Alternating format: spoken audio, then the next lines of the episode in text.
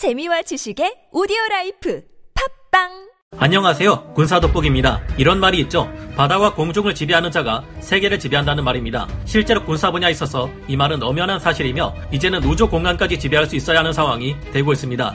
현대전에서는 가장 무서운 화력 투발 수단으로 공중 급유를 받아가며 대륙을 넘나드는 전략 폭격기가 있지만 이들도 아군의 호위 전투기들 없이는 함부로 움직일 수 없습니다.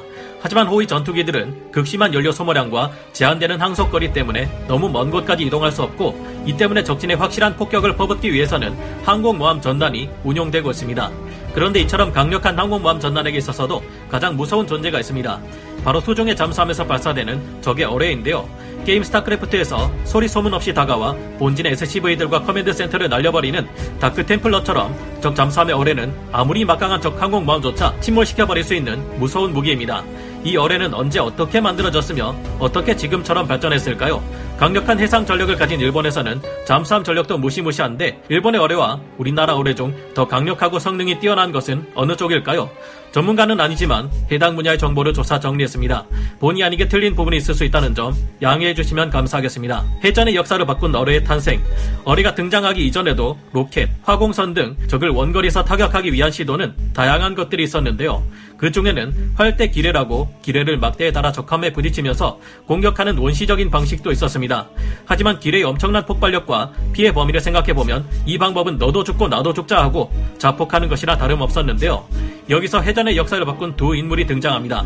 오스트리아 헝가리 예비역 해군 장교 지오반니 루피스와 영국 출신의 로버트 화이트 헤드입니다. 지오반니 루피스는 무인 선박형 어뢰인 베스텐 브랜더를 개발했는데요. 베스텐 브랜더란 선박형 어뢰, 즉 폭탄 배였습니다. 와이어로 좌우 방향을 조종하여 적선을 폭파시킬 수 있는 보트 형태의 어뢰로 추진 동력은 태엽을 이용하는 것이었는데요. 그런데 태엽을 돌려 추진력을 얻는 방식은 그 한계가 명백할 수밖에 없었고 여기에 한계점을 느낀 지오반니 루피스는 자신의 아이디어를 개선해줄 기술자를 찾게 되는데 그게 바로 어뢰의 아버지라고 불리는 영국 출신의 로버트 화이트헤드입니다. 화이트헤드는 베스텐 브랜더의 근본적 한계를 발견했는데요. 첫 번째는 물 위로 가면 노출이 되기 때문에 적이 쉽게 이를 격파해 막아낼 수 있다는 것이고 두 번째는 동력의 한계가 명확하다는 것입니다. 그래서 화이트헤드는 수상 노출의 위험을 줄이고 수중 이동이 가능하며 원통 형태를 가진 새로운 무기를 개발했습니다.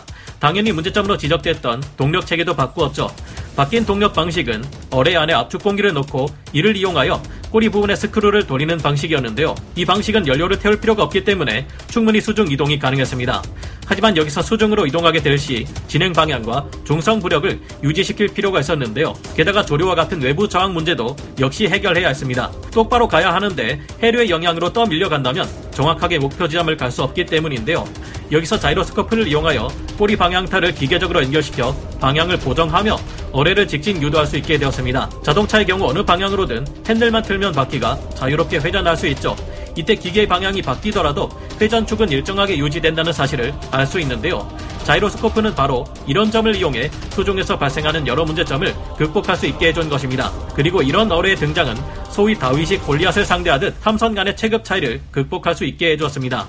어뢰의 발전과 일본의 산소 어뢰, 강력한 전함들이 가진 거함 거포의 격돌 속에 은밀하게 숨어 공격할 수 있는 어뢰의 치명적인 위력은 해전의 패러다임을 바꾼 대사건이나 다름없는데요. 약간 과장을 보태 이야기한다면 해전의 양상은 어뢰의 등장 이전과 이후로 나뉜다고 해도 과언이 아닙니다. 영국 해군이 최초로 실전에서 어뢰를 사용한 전투로 기록되고 있는 것이 1877년 페루 파코차 해전인데요. 하지만 어뢰 효과를 제대로 발휘한 전투는 청일 전쟁과 러일 전쟁 때입니다. 어뢰라는 game changer급 무기를 만난 잠수함은 이전과는 비교할 수 없는 치명적인 존재 가 되기 시작했는데요. 어뢰를 사용할 수 없었던 이전의 잠수함은 공격할 때 부상하여 포를 쏘거나 몰래 기뢰를 부설하는 게 다였습니다. 하지만 어뢰의 등장으로 잠수함은 날개단 호랑이나 마찬가지인 아주 강력한 전력이 되었죠. 이렇게 어뢰의 수요가 증가함으로써 어뢰 제작 기술 또한 더욱 발전하게 되는데요. 특히 어뢰 추진 체계가 이때는 더욱 발전하게 됩니다. 화이트헤드의 압축 공기 어뢰는 사정거리를 1km까지 늘렸지만 여전히 부족했는데요. 이 당시 평균 함포들의 교전 거리는 이보다 긴 5.5km였기 때문이었습니다. 압축 공기 어뢰를 사용하는 잠수함으로서는 당시 어뢰를 발사하기 위해서 부득이하게 가까이 적 함정에 가까이 다가갔어야 했습니다. 그래서 더 멀리 가고 더 빨리 가는 어뢰를 개발하려 했는데요. 이때 나온 추진 체계가 영국의 버너 사이클 엔진입니다. 피터 브라더가 만든 엔진이라 브라더 후드 엔진이라고도 불리는 버너 사이클 엔진은 연료를 태워 압축 공기를 가열한 다음 엔진에 공급하는 방식으로 어뢰의 사거리를 획기적으로 늘리게 됩니다. 예를 들어 여름 철에 모기 때문에 F킬라를 계속 뿌리게 되면 캔이 차가워지는 원리처럼 압력이 높은 압축 공기는 분사 시 열을 빼앗아 온도가 낮아지기 때문에 엔진의 효율을 떨어뜨리는데요.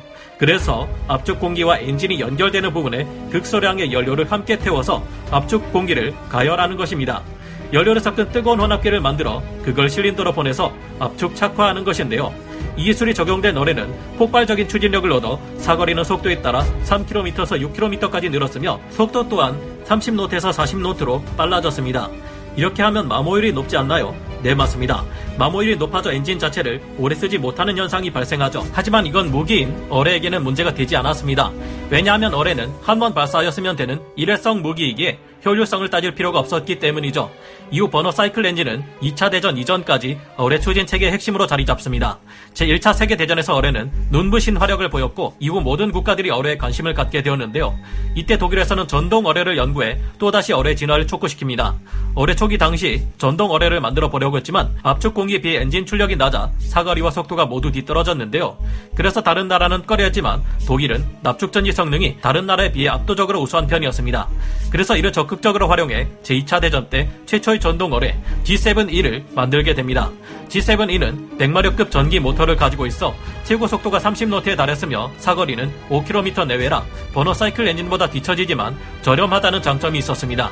또한 어뢰를 발사했을 때 소음과 기포가 생기지 않아 더욱 큰 효과를 발휘했는데요. 이 G7E 전동 어뢰는 1936년 독일 유보트 3대와 함께 취역하여 1939년 리벤지급 전함 로열 로크를 침몰시키는 성과를 거두게 됩니다. 이후 G7E 어뢰 한 개의 파편이 회수되기 전까지는 영국에서는 그 존재를 알 수 없었습니다. 어뢰 개발은 일본에서도 진행되고 있었습니다. 2차 대전 당시 일본은 야마토 전함, 제로센 전투기, 그리고 산소 어뢰, 즉 93식 어뢰라는 병기를 개발해냈는데요. 기존의 압축 공기를 사용하는 어뢰의 경우 압축 공기를 저장하는 곳을 봄배라고 하는데 이게 어뢰의 3분의 1을 차지하고 있었습니다. 그런데 압축 공기 대신 질산이나 과산화수소와 같은 산소 혼합 기체 또는 순수 산소를 추진제로 이용해 보았더니 놀라운 결과가 나왔는데요. 필요한 추진제의 용량이 기존보다 적어지고 그만큼 탄대 화약을 더 넣을 수 있어 높은 파괴력을 얻을 수 있었던 것입니다. 이를 산소 어뢰라 부르게 되었는데요. 사실 이것 또한 영국에서 먼저 생각해낸 것이고 영국의 산소 어뢰도 성능이 좋았습니다. 하지만 산소 어뢰 고농도 산소 때문에 폭발 위험성이 컸기에 영국은 산소 어뢰 실전 배치를 미루다 결국 폐기합니다. 하지만 여기서 일본은 반대로 어뢰에 말 그대로 꽂히게 되는데요. 그 이유는 1921년에서 1922년 워싱턴 군축 조약에 의해 미 영일 주력함 보유 비율이 미국 5대, 영국 5대, 일본 3대 비율로 제한이 걸렸기 때문입니다. 미국에 비해 60% 수준의 해군력만을 가지도록 제한된 일본은 어떻게든 이 전력 차이를 극복하기 위해 새로운 방법을 고민하다가 위험하지만 효율이 높은 무기인 산소 어뢰에 집착하게 됩니다. 그러다 1933년 93식 어뢰라고 불리는 산소 어뢰를 만들게 되었고 이는 제2차 세계대전에서 큰 위력을 발휘했는데요. 대전 말기에는 93식 어뢰 중 일부가 직접 들이받아 공격하는 자폭 어뢰로 개조되기도 했습니다. 즉 배산소 어뢰를 많이 실어 자폭함처럼 쓰기도 했다는 것인데요. 산소 어뢰는 산소와 연료, 폭약의 조합으로 기관총을 잘못 맞거나 불이라도 나는 즉시 바로 폭발해 버리는데 이걸 무기로 삼아 너도 죽고 나도 죽자는 마지막 발악을 한 것이라 볼 수 있습니다. 이후 직진만 하는 어뢰와는 다른 음향 유도 어뢰가 등장하게 됩니다. 음파는 대기 중보다 물 속에서 더욱 잘 전파되는 특성을 가지고 있는데요. 이 때문에 만약 어뢰에다가 음파를 탐지하는 장비를 달고 음파가 우리는 쪽으로 나가게 만드는 방법을 고안해낼 수 있었습니다. 마치 오늘날 적 레이더의 전파를 탐지해 그곳을 향해 날아가는 AGM-88 함 대레이더 미사일처럼 말이죠. 이 아이디어를 실현시키기 위해 아스딕, 즉 지금의 써나와 같은 장비를 어뢰에 달기 시작합니다. 대표적인 어뢰가 독일의 G7E입니다. 이 어뢰는 좌우에 청음기를 장착하여 소리 신호가 더 큰 방향으로 경로를 수정하는 방식인데요. 오늘날까지 더욱 발전하여 지금은 아주 정밀한 유도가 가능한 유도 어뢰들이 운용되고 있습니다. 한국의 어뢰 대 일본의 어뢰. 여기서 한국의 어뢰와 일본의 어뢰를 간략하게 한번 비교를 해볼까 하는데요. 일본은 93식 어뢰, 즉 산소 어뢰를 만들었을 당시가 1933년입니다. 반면 우리나라는 1974년부터 어뢰 개발을 시작했는데요. 거의 40년 가까이 뒤쳐져 있는 상황이라 당연히 지고 있는 상황이 확실했죠. 1979년 2월 미국으로부터 마크 44 어뢰 도면을 받아서 1986년 대한민국 최초의 어뢰인 K744가 개발되었습니다. 1998년 7월 6일 대한민국은 백상어 어뢰를 개발하게 되었으며 세계 여덟 번째 어뢰 독자 개발국의 지위를 얻게 됩니다. 한편 한국은 1995년 체계 개발에 착수한 뒤 2004년 청상어 어뢰를 개발해 양산 및 배치하였습니다. 2014년 대한민국 해군은 홍상어 어뢰 세발 모두를 표적에 명중시키는 데 성공하며 미국에 이어 세계에서 두 번째 대잠 로켓을 개발하는 데 성공했습니다. 하지만 이때까지도 대한민국 해군의 백상어 어뢰가 35노트인데 이에 비해 일본의 89식 어뢰는 55노트 이상의 속도를 낼 수 있다는 문제점이 제기되었습니다. 일본 해상자위대의 89식 어뢰는 55노트의 빠른 속력을 낼 수 있어 수중에서 빠르게 움직이는 적의 원자력 추진 잠수함도 추적이 가능한 무서운 어뢰였는데요. 우리나라 어뢰가 지고 있었지만 2019년 연구 개발에 성공한 중어뢰 2 범상어가 등장하여 우리도 60노트의 속도를 낼 수 있게 되어 적의 원자력 추진 잠수함을 추적하는 것이 가능하게 되었습니다.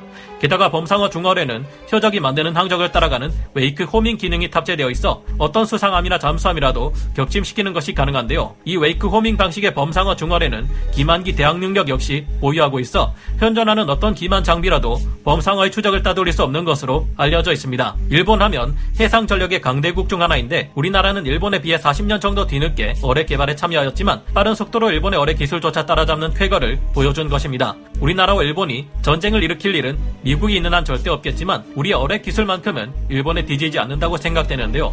앞으로 더욱 기술 발전을 거듭해 일본의 어뢰보다 더 뛰어난 다양한 어뢰들을 개발할 수 있기를 바라봅니다. 여러분은 어떠신가요? 오늘 군사 돋보기 여기서 마치고 다음 시간에 찾아뵙겠습니다. 감사합니다. 영상을 재밌게 보셨다면 구독, 좋아요, 알림 설정 부탁드리겠습니다.